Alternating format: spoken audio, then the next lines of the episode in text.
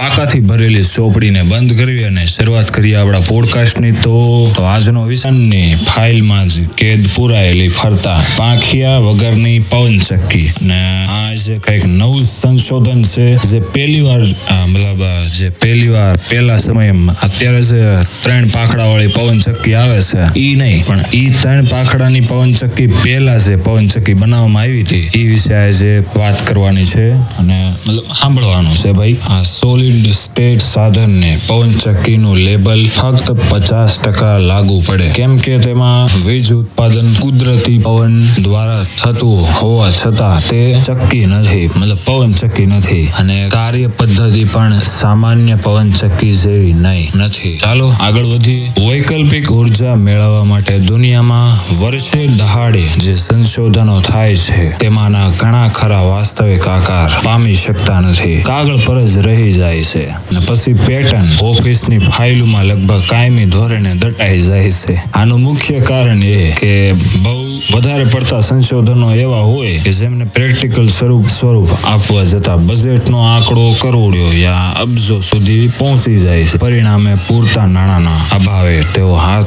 ધરી શકાતા નથી. એલ્વિન માર્ક્સ નામના અમેરિકન ઊર્જા નિષ્ણાંતના કેસમાં એવું જ થયું છે. વીજળીનું ભરપૂર દોહન કરી આપતી ક્રાંતિકારી શોધ તેણે કરી બતાવી છે. પરંતુ જરૂરી ફંડના અભાવે તેનું સંશોધન પણ કાગળ ઉપર જ સીમિત રહી ગયું. પ્રેક્ટિકલ આકાર પામી શક્યું નહીં. આમ છતાં એ અમેરિકન પેટર્નની ઓફિસમાં નંબર ચારસો વીસ, છસો ઓગણચાળીસ અને છ નંબર હેઠળ અને ઇલેક્ટ્રોફ્લુઇડ ડાયનામિક જનરેટર નામ હેઠળ દર્જ થયેલા અહીં અને અને હવે નવા સંશોધનનું ફોકસ બનેલા એલ્વિનના ક્રાંતિકારી સંશોધન પર એક નજર કરવા જેવી ખરી. કારણ કે તેણે કારણ કે તેણે લડાવેલો આઈડિયા મૌલિક છે. ઉર્જાને ઊર્જા કટોકટીની સમસ્યાને અમુક હદે હળવી કરી આપે તેવો છે. એલ્વિનની શોધનું સૌથી મોટું જમા પાસું તો એ. તેણે વિચારેલું યંત્ર વીજળીનું ભરપૂર દોહન કરી દેતું હોવા છતાં બળતણ તરીકે તેમાં મુખ્ય કરીને બે માધ્યમો વપરાય છે. પવન અને પાણી. જો ભાઈ, હું આ વાંચું છું તો એનો મતલબ એમ નહીં કે ઈ જ લોકોને, ઈ લોકોને જ બધું આવડતું હતું. પેલી નાલંદા વિદ્યાલય તો તમને ખબર જ હશે. આપણે અહીંયા આવતા વિદેશથી લોકો ભણવા. એટલે એમ સમજી લેવાનું કે આપણું, આપણે બધાએ આપણું જ આપણા જ દેશનું જ્ઞાન આપણે સાંભળવી છે. આમાં એ લોકોએ કાંઈ ઉખાડ્યું નથી, અમેરિકાના લોકોએ. ચીન વાળા ચોરી ગયા ને અમેરિકા વાળાએ ભાગ પાડી લીધો, બસ. એમ સમજી લેવાનું. મતલબમાં આપણે આપણું જ સાંભળવી છે. ઓલવિનની યંત્ર સોરી ઓલવિનનું યંત્ર. આમ તો પવન ચક્કી છે, પરંતુ તેમાં હલનચલન કરતો પૂરજો એક પણ નથી. પાંખિયા નથી, ધરી નથી કે ટર્બાઇન નથી. વીજળી પેદા કરતું જનરેટર જનરેટર નથી. માનવ જાતે પવન ચક્કીની શોધ કર્યાને લગભગ હજાર વર્ષ પૂરા થઈ ગયા છે. એલ્વિન માર્ક્સની પવન ચક્કી કુલ ત્રણ વાળની બનેલી હતી. પ્રથમ વાળમાં પાણીનો અને બાકીની બેમાં વીજળીનો પ્રવાહ સતત વહેતો રહે છે. કોઈને કોઈ મૂવિંગ પાર્ટ હોય છે જે પવનના ધક્કા વડે ફરે છે. બીજી તરફ એલ્વિન માર્ક્સે, માર્કર્સે બનાવેલી પવન શક્તિનો દરેક હિસ્સો સ્થિર રહે છે અને છતાં પવનને તે વલોવે છે. એટલું જ નહીં, પણ સારી એવી વીજળી તારવી આપે છે. આ ઊર્જા નિષ્ણાતે તૈયાર કરેલી પવનચક્કી પરંપરાગત વિન્ડ ટર્બાઇન કરતા નોખી છે, એટલે તેના માટે તેણે પસંદ કરેલું નામ છે. Electrofluid dynamic generator. એલ્વિનની પવનચક્કીનું લેબલ જેટલું ભારેખમ લાગે, એટલું તેનું કાર્ય અટપટું નથી. સરળ ભાષામાં કહો તો, એલ્વિને આકાશી વીજળીની કુદરતી ઘટમાળનું નાના પાયે અનુકરણ કર્યું છે. અર્થાત એ કે આકાશી વીજળીનો ખેલ તે ધરતી ઉપર ભજવામાં સફળ થયો છે. આ કામ તેણે કઈ રીતે કર્યું કે જે સફળ થયું તેના રસપ્રદ ખુલાસા માટે થોડી રાહ જુઓ. સૌ પહેલા તો આકાશી વીજળી વિશે થોડીક જાણકારી આપવી જરૂરી છે. કેમ કે કુદરતી ઘટમાળ અંગે જાણ્યા બાદ એલ્વિનનો નુસ્ખો બહુ આસાનીથી સમજી શકાય તેમ છે. વરસાદી સિઝનમાં વાદળો ઘેરાયા હોય. અને પવન સુસવાટા સુસવાટા મારતો હોય, ત્યારે આકાશમાં શું બને તે જોઈએ. સૌ સૌથી પહેલા તો ઠંડી હવાને લીધે વાદળના ભેજ કણો ઠરે છે અને સરવાળે તેમના વરસાદી ટીપા બને છે. ટીપાનું કદ વધતું પડતું, વધુ પડતું મોટું થઈ જાય એટલે તેઓ ગુરુત્વાકર્ષણના માર્યા નીચે આવે છે. મતલબ પડવા લાગે છે. તે દરમિયાન વાતાવરણ જો શાંત હોય તો રાબેતા મુજબનો વરસાદ થયા થયા સિવાય કશી નવાજોની બનતી નથી. પરંતુ મોટે ભાગે બનતું હોય છે એમ કે જમીનનો ઉર્ધ્વગામી પવન વાદળ તરફ સુસવાટા કરે ત્યારે તેના એક ધારા દબાણને લીધે વરસાદી ટીપા ફરી વખત ઉપર ધકેલાય છે. કેટલાક ટીપાને પવનનો સપાટો નાના મોટા હિસ્સામાં વહેંચી દે છે. આમાં જે ટીપું નાનું હોય તે નેગેટિવ થાય અને જે મોટું હોય તે પોઝિટિવ બને. આ સાદો નિયમ પાણીના કુદરતી ધોધમાં પણ ચકાસી શકાયો છે. ઉપરથી નીચે પડતો તેના સંગઠિત પ્રવાહનો ચાર્જ પોઝિટિવ હોય છે અને મોટા ટીપાનો પણ ખરો. પરંતુ વાસઠ, વાંસઠ, વાસઠના સૂક્ષ્મ પાણીઓ, મતલબ પાણીના ટીપા નેગેટિવ વીજભાર ધરાવે છે. હવાના ઉર્ધ્વગામી સપાટાનું જોર થોડું ઘણું શમે, મતલબ ખમે, ત્યારે વજનદાર ભેજ કણો પોતાના વજનને કારણે નીચે પડવા લાગે છે.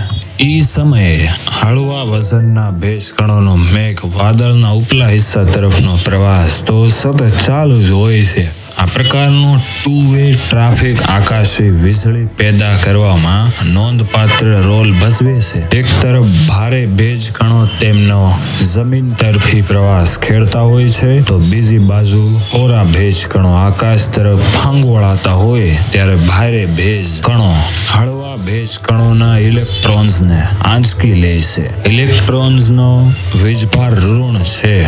માટે તેમને ગુમાવ્યા બાદ હળવા ઉર્ધ્વગામી ભેજ કણો આપમેળે ઘન વીજભારના થઈ જવા પામે છે. આમ છતાં વાદળના ઉપલા સ્તરમાં ઘન વીજભાર વાળા ભેજ કણોનો ભરાવો થાય છે. તો નીચેના સ્તરમાં ઋણ વીજભારના ભેજ કણોની જમાવટ થવા માંડે છે. કેમ કે છૂટા પડેલા ઇલેક્ટ્રોન ત્યાં રહી ગયા છે. હવે વિદ્યુત પ્રવાહની વ્યાખ્યાને જરા તાજી કરો. વિદ્યુત પ્રવાહ એટલે કે ઇલેક્ટ્રો, ઇલેક્ટ્રિક કરંટ બીજું કાંઈ નથી. પણ અબજોના અબજો ઇલેક્ટ્રોનની વહેતી નદી છે. આ નદી ત્યારે જ વહે કે જ્યારે ઇલેક્ટ્રોનની માત્રા બહુ વધારે વધી જવા પામે, સામાન્ય પરિસ્થિતિ વચ્ચે અણુમાં ઇલેક્ટ્રોનની સંખ્યામાં વધારો થતો નથી, યાની કે પુરાંત સર્જાતી નથી. ઋણ ઇલેક્ટ્રોનનો છેદ હંમેશા ઘન પ્રોટોન સામે ઉડી જાય છે. મને ખબર છે આ રીતે તમારા મગજમાંથી વાતે ઉડવા લાગી છે.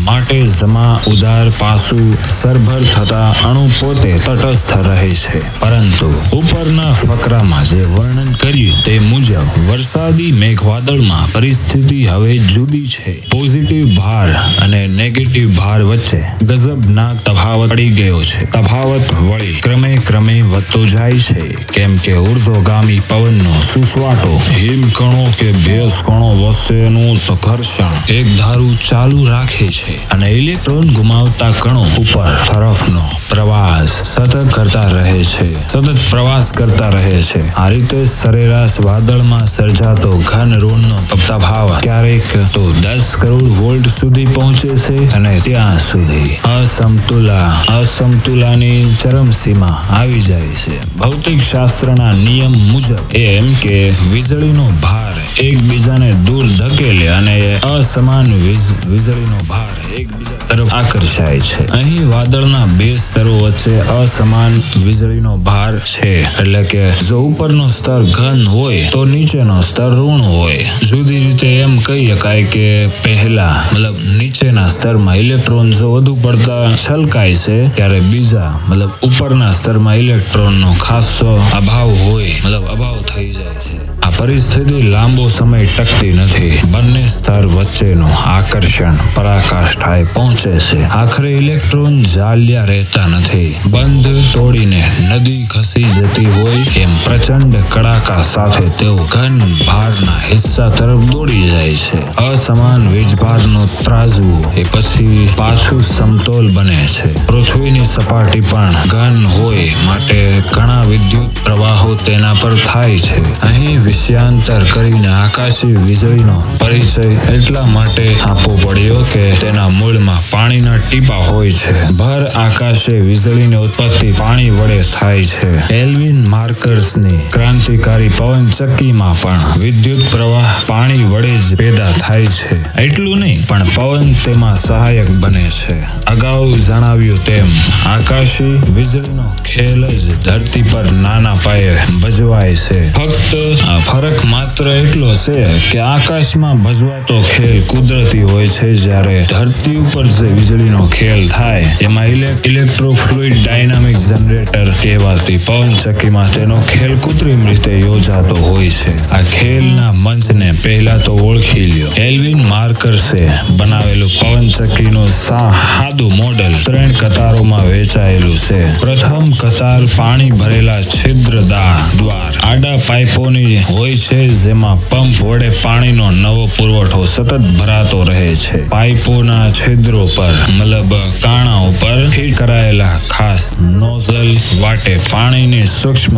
વાંસઠ ઉડાડવામાં આવે છે. આ વાંસઠ નિરંતર રીતે વિદ્યુત વાડ નંબર એક નો કરતી રહે છે. કેમ કે પવન એ દિશામાં ફૂંકાતો હોય છે. આકાશી વાદળોના દ્રષ્ટાંતમાં નોંધ્યું તેમ અહીં પણ સૂક્ષ્મતમ ટીપા નેગેટિવ અને સહેજ મોટા ટીપા પોઝિટિવ હોય છે. વિદ્યુત વાળ નંબર એક તથા વાળ નંબર બે પણ તેમના તેમના નામ પ્રમાણે ખરેખર વીજળી ધરાવે છે. મંદ એમ્પિરિયા, મંદ એમ્પિયરનો કરંટ તેમાં સતત વહ્યા કરે છે. ઘર વપરાશના સો વોટના બલ્બને ઓન રાખવા એક એમ્પિયરની જરૂર પડે છે. જ્યારે વિદ્યુત વાડમાં એક ધારો વીજળી પ્રવાહ તો પૂરા બસો પચાસ માઇક્રો એમ્પિયર જેટલો પણ હોતો નથી.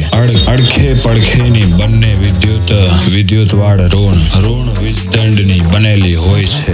એટલે તેમના પર ઝીલાતી પાણીની વાસટનું તેઓ ઓર નેગેટિવ ચાર્જિંગ કરી નાખે છે. આવું ચાર્જિંગ સૌ પ્રથમ વિદ્યુત વાળ નંબર એક કરે છે. કેમ કે નોઝલ વાટે કરાતો પાણીનો મારો પહેલા તેના પર ઝીલાય છે. વાડ નંબર એક દ્વારા ચાર્જ થયેલી વાસઠ હવે વાડ નંબર બે તરફ ખસાડાય મતલબ ખસડાય છે આ વાડની ફરતે પણ ઋણ આયનોનું વિદ્યુત ક્ષેત્ર પથરાયેલું છે બીજી તરફ વાસઠ પોતે ઋણ વીજભાર ધરાવે છે પરિણામે પરિણામ શું આવે તેનું અનુમાન અનુમાન બાંધવું મુશ્કેલ નથી સમાન વીજભાર એકબીજાને દૂર ધકેલે એ વિજ્ઞાનનો નિયમ છે એટલે વાસઠ જેવી વિદ્યુત વાડ નંબર એક ના ઋણ આયનોને સ્પર્શે કે તરત બેવ વચ્ચે આકર્ષણ જાગે છે. સૂક્ષ્મ વિસ્ફોટ સાથે જલ જલ બિંદુઓનું ફરી વિસર્જન થાય છે અને તેમના સૂક્ષ્મ જલ બિંદુઓ પાણીના ટીપાઓ, વધુ ઇલેક્ટ્રોન સાથે છૂટા પડે છે. એલ્વિનની વિદ્યુત વાળને કાર્યરત રાખનારું એક બળતણ પવન છે. તો બીજું પાણી છે, જેનો બારીક છંટકાવ વિશિષ્ટ રચનાવાળા નોઝલ વડે કરાય છે. આમ દરેક મોટું પાણીનું ટીપું તેના ઇલેક્ટ્રોન ગુમાવતું રહીને પોતે ઘન બની જાય છે આખી ક્રિયામાં પવનનો ફાળો પણ નાનો સૂનો, નાનો હુનો હોતો નથી. સુસવા હુસવાટા મતલબ સુસવાટા પવન, સુસવાટો પવન પાણીના ટીપાઓને એકમેકથી જુદા, એકબીજાથી જુદા રાખવાની કામગીરી બજાવે છે એટલું જ નહીં, પણ નેગેટિવ પાણીના ટીપાઓને પણ વિદ્યુત વાળ નંબર બે તરફ એટલે કે અપાકર્ષણ વિરુદ્ધ લઈ જવામાં મદદ કરે છે. વાસઠના ઇલેક્ટ્રોનને વિદ્યુત વાડ નંબર બે ફરજિયાત કાર્ય છે. જ્યારે ઘન ચલન બિંદુ જલ બિંદુઓ મતલબ પાણીના ટીપા. પવનના સુસવાટામાં જમીન પર ખરી પડે છે. વિદ્યુત વાળ નંબર બે જમા થયેલા ઇલેક્ટ્રોનનું હવે શું થાય? આ ઇલેક્ટ્રોન છલકાઈ રહ્યા છે. નદીનું નદીનું એટલે કે વિદ્યુત પ્રવાહનું સ્વરૂપ ધારણ કરવા માટે તેમને મોકો મળે એટલી જ વાર છે. આ માટે સિમ્પલ નુસ્ખો એટલો જ કે વિદ્યુત બલ્બ સાથે જોડાયેલા વાયરનો એક છેડો વિદ્યુત વાળ નંબર બે સાથે લગાડી દો અને બીજા છેડાનું જમીન સાથે જોડાણ કરી દો વિદ્યુત સર્કિટ એ સાથે પૂરી થાય છે. ઇલેક્ટ્રોનનો પ્રવાહ ઉર્ફ એટલે કે વિદ્યુત પ્રવાહ બલ્બ હોહરવો થઈને ઠેક જમીન સુધી પહોંચવો રહ્યો. કેમ કે જમીન અહીં પોઝિટિવ ટર્મિનલની ગરજ સારે છે. ઇલેક્ટ્રોનનું વહેણ ચાલુ રહે છે, ત્યાં સુધી બલ્બ ઝળહળતો રહે છે. મતલબ ચાલુ રહેશે. મતલબ એટલે કે વીજળી તરીકે ઊર્જા મળતી રહે છે. એલ્વિન માર્કર્સે યોજેલી વ્યવસ્થા. આકાશી વીજળી કરતા ખાસ જુદી નથી. મતલબ જુદી નહોતી. આકાશમાં પણ સૂક્ષ્મ જલન બિંદુઓ નેગેટિવ ચાર્જિંગ થાય છે. જેને લીધે વાદળના ઘન અને ઋણ સ્તરો વચ્ચે વીજભારનો જબરદસ્ત તફાવત પડે છે. માની લ્યો કે બંને સ્તરો સુવાહક કેબલ પર જોડાયેલા હોય. તો તફાવત આકાશી વીજળીની જેમ દસ કરોડ વોલ્ટ સુધી કદાપી પહોંચે નહીં. ઇલેક્ટ્રોન્સની સંખ્યાનો નજીવો પડે કે તરત કેબલ હોહરવો વિદ્યુત પ્રવાહ પસાર થવા માંડે અને ઘન હરોળને સમતુલા ફરી સ્થાપિત કરી દે. એક સ્તરમાં ઇલેક્ટ્રોનનો સંચય જેમ થતો જાય, તેમ કેબલ દ્વારા તેઓ બીજા સ્તર તરફ વહેતા રહે અને વીજળીનો એક પ્રવાહ સર્જાતો રહે છે. પરંતુ આકાશમાં વાદળના બે સ્તર વચ્ચે સુવાહક પદાર્થની લિંક હોતી નથી. વળી હવા, વીજળીની કુવાહક, એટલે કે તે ઇલેક્ટ્રોનને મોકળો રસ્તો આપતી નથી. પરિણામે એક સ્તરમાં ઇલેક્ટ્રોનનો અતિરેક, તો બીજા સ્તરમાં ઇલેક્ટ્રોનનો અભાવ વધતો જાય છે. બંને સ્તરો વચ્ચે પરસ્પર આકર્ષ, આકર્ષણ હોવા છતાં તેમનું મિલન થઈ શકતું નથી. આખરે વોલ્ટેજ એટલે કે દબાણ. હદુપરાંત વધુ પડે કે તરત હવાનો બંધ તૂટે છે. ઇલેક્ટ્રોનનો પ્રચંડ જથ્થો વિદ્યુત પ્રવાહ બનીને ઘન સ્તરને ભેટવા ઘસી જાય છે. ઇલેક્ટ્રોફ્લુઇડ ડાયનામિક જનરેટર કહેવાતી એલ્વિન માર્કર્સની પવનચક્કીમાં જો કે એવું બનતું નથી. કારણ કે, કારણ એ કે ઇલેક્ટ્રોનનો જથ્થો હદુપરાંત વધુ વધે એ પહેલા તેને સુવાહક કેબલ વડે તારવી લેવામાં આવે છે. જલ પાણીના ટીપા વાસઠનું નેગેટિવ ચાર્જિંગ જેમ થતું જાય તેમ છૂટા પડેલા ઇલેક્ટ્રોન વિદ્યુત પ્રવાહ તરીકે બલ્બના પોઝિટિવ ટર્મિનલમાં વહેતા રહે છે. અલબત્ત યાદ રહે કે અહીંયા સુધી યાદ રહે કે બલ્બ, બલ્બનું દ્રષ્ટાંત અહીં સરળતા પૂરતું જ આપ્યું છે. ઇલેક્ટ્રોફ્લુઇડ ડાયનામિક જનરેટરને વીજળી માત્ર બલ્બને પ્રજ્વલ કરે એટલી કમજોર નથી હો. હકીકતે વીજળી કિલોવોટના હિસાબે પેદા થાય છે. માટે પાવર લાઇનની ગ્રીડમાં તેને ઉમેરી દીધા પછી હજારો મકાનોના લાખો બલ્બને તે રોશન કરી દે છે. અહીંયા સુધી કમ્પ્યુટર તમારું હાલવા મળે. વીજળીનો ચોખ્ખો પુરવઠો કેટલો મળે? તેનો આધાર છેવટે તો વાળની લંબાઈ પર. પાણીની વાસટ ફેંકવા માટે તેમજ ચાર્જિંગ કરવા માટે ખર્ચાતી ઊર્જા ઉપર અને પવનની દિશા તેમજ જળ પર રહે છે. એલ્વિન માર્કર્સની ગણતરી મુજબ, પવન જો યોગ્ય દિશામાં કલાકના પચીસથી ત્રીસ કિલોમીટરની ઝડપે ફૂંકાતો હોય, તો પોણા બે કિલોમીટર લાંબી અને સો કિલોમીટર ઊંચી વિદ્યુત વાળ ચાળીસ મેગાવોટ જેટલી વીજળીનું દોહન કરી દેવા, કરી આપે છે. આ તોતિંગ વાળનો બાંધકામનો ખર્ચ વીસ વીસ કરોડ ડોલર કરતા વધુ આવે નહીં. આ રકમ પ્રમાણે સાદી ત્રિરાશી માનતા પાંચસો મેગાવોટ વીજળી માટે બસો પચાસ કરોડ ડોલરનો ખર્ચ વીસેક કિલોમીટર લાંબી વિદ્યુત વાળ બાંધવી રહી. પડે છે. બીજી તરફ કોલસો બાળતું પાંચસો મેગાવોટનું થર્મલ પાવર સ્ટેશન ઊભું કરવું હોય તો અડધો અબજ ડોલર ખર્ચ્યા વિના ચાલતું નથી. માઈ ગયું ભાઈ આવા ધંધા આપણે નથી કરવા. ભાઈ આપણે ધંધો ધંધો ખોલશું. ભાઈ આપણે ગમે કઈ પાંચસો કરોડ મતલબ પાંચસો મેગાવોટનું થર્મલ પાવર ઊભું કરવા માટે તો અબજો ડોલર જોઈએ. એટલે તો અમે શેર માર્કેટમાં રોકાણ કરી નાખશો. આ નાણાંનો ભોગ પછી તે કોલસાના ખરીદ બિલો તો રોજે રોજ કવાના થાય છે. વળી પ્રદૂષણના નામે વર્ષે દહાડે હજારો ટન કાર્બન વાતાવરણને ખરડી મૂકે છે. બીજી તરફ વિદ્યુત વાડ માટે રોજિંદુ આંધણ મૂકવાનું થતું નથી. પાણીની વાસર પેદા કરવા માટે ફક્ત પંપ ચલાવવો પડે છે. આ વાડ વળી પ્રદૂષક નથી કેમ કે તેમાં વીજ ઉત્પાદન માટે વપરાતું એકમાત્ર બળતણ પાણી છે અને જે આપણે બચાવ, બચાવવાનું છે. જેને આપણને દરરોજ બચાવવાની સલાહ આપવામાં આવે છે. પાણી બચાવો, પાણી ઉપર તમારું જીવન છે, પણ પાણી તમારું સંડાસમાં જાય છે. ધોવામાં જાય છે, નાવામાં જાય છે મૂત્રવામાં જાય છે, સંડાસમાં જાય છે. સંડાસમાં તો ભાઈ એલ્વિન માર્કર્સનો મૂળ પ્લાન છન્નુસો કિલોમીટર બાય સો મીટરની વિદ્યુત વાડ ઊભી કરી વર્ષે દહાડે અઢી લાખ મેગાવોટ પ્રાપ્ત કરવાનો છે. અલબત્ત, એટલે કે અહીંયા સુધી કે આટલી લાંબી વાડ ઊભી કરતા પહેલા અબજો ડોલરનું બજેટ ઊભું કરવું પડે તેમ છે. અને તે કામ બહુ મુશ્કેલ છે. તો મુશ્કેલી ભર્યું છે ને? થોડું કઈ હેલું છે. તો આશા છે કે તમને પોડકાસ્ટ પસંદ આવ્યો હશે અને જો પસંદ આવ્યો હોય તો આગળ શેર કરો ભાઈ. અહીંયા કઈ યુટ્યુબ ને યુટ્યુબની જેમ મારે કઈ એમ તો નથી ભાઈ. સબસ્ક્રાઇબ કરો. એ કરો. ફોલો નું બટન આવતું હોય જ્યાંથી સ્પોટીફાઈ માંથી આ સાંભળતા હોય તો ત્યાં ફોલો કરો. વિંકમાંથી સાંભળતા હોય ત્યાં ફોલો કરો. ફોલો ફોલો કરો બધી જગ્યાએ અને શેર કરો. મોકલી દેજો આગળ ભાઈ. રાધે રાધે. જય ખોડિયારમાં. જય શ્રી રામ. હર હર મહાદેવ. હજી કઈ બાકી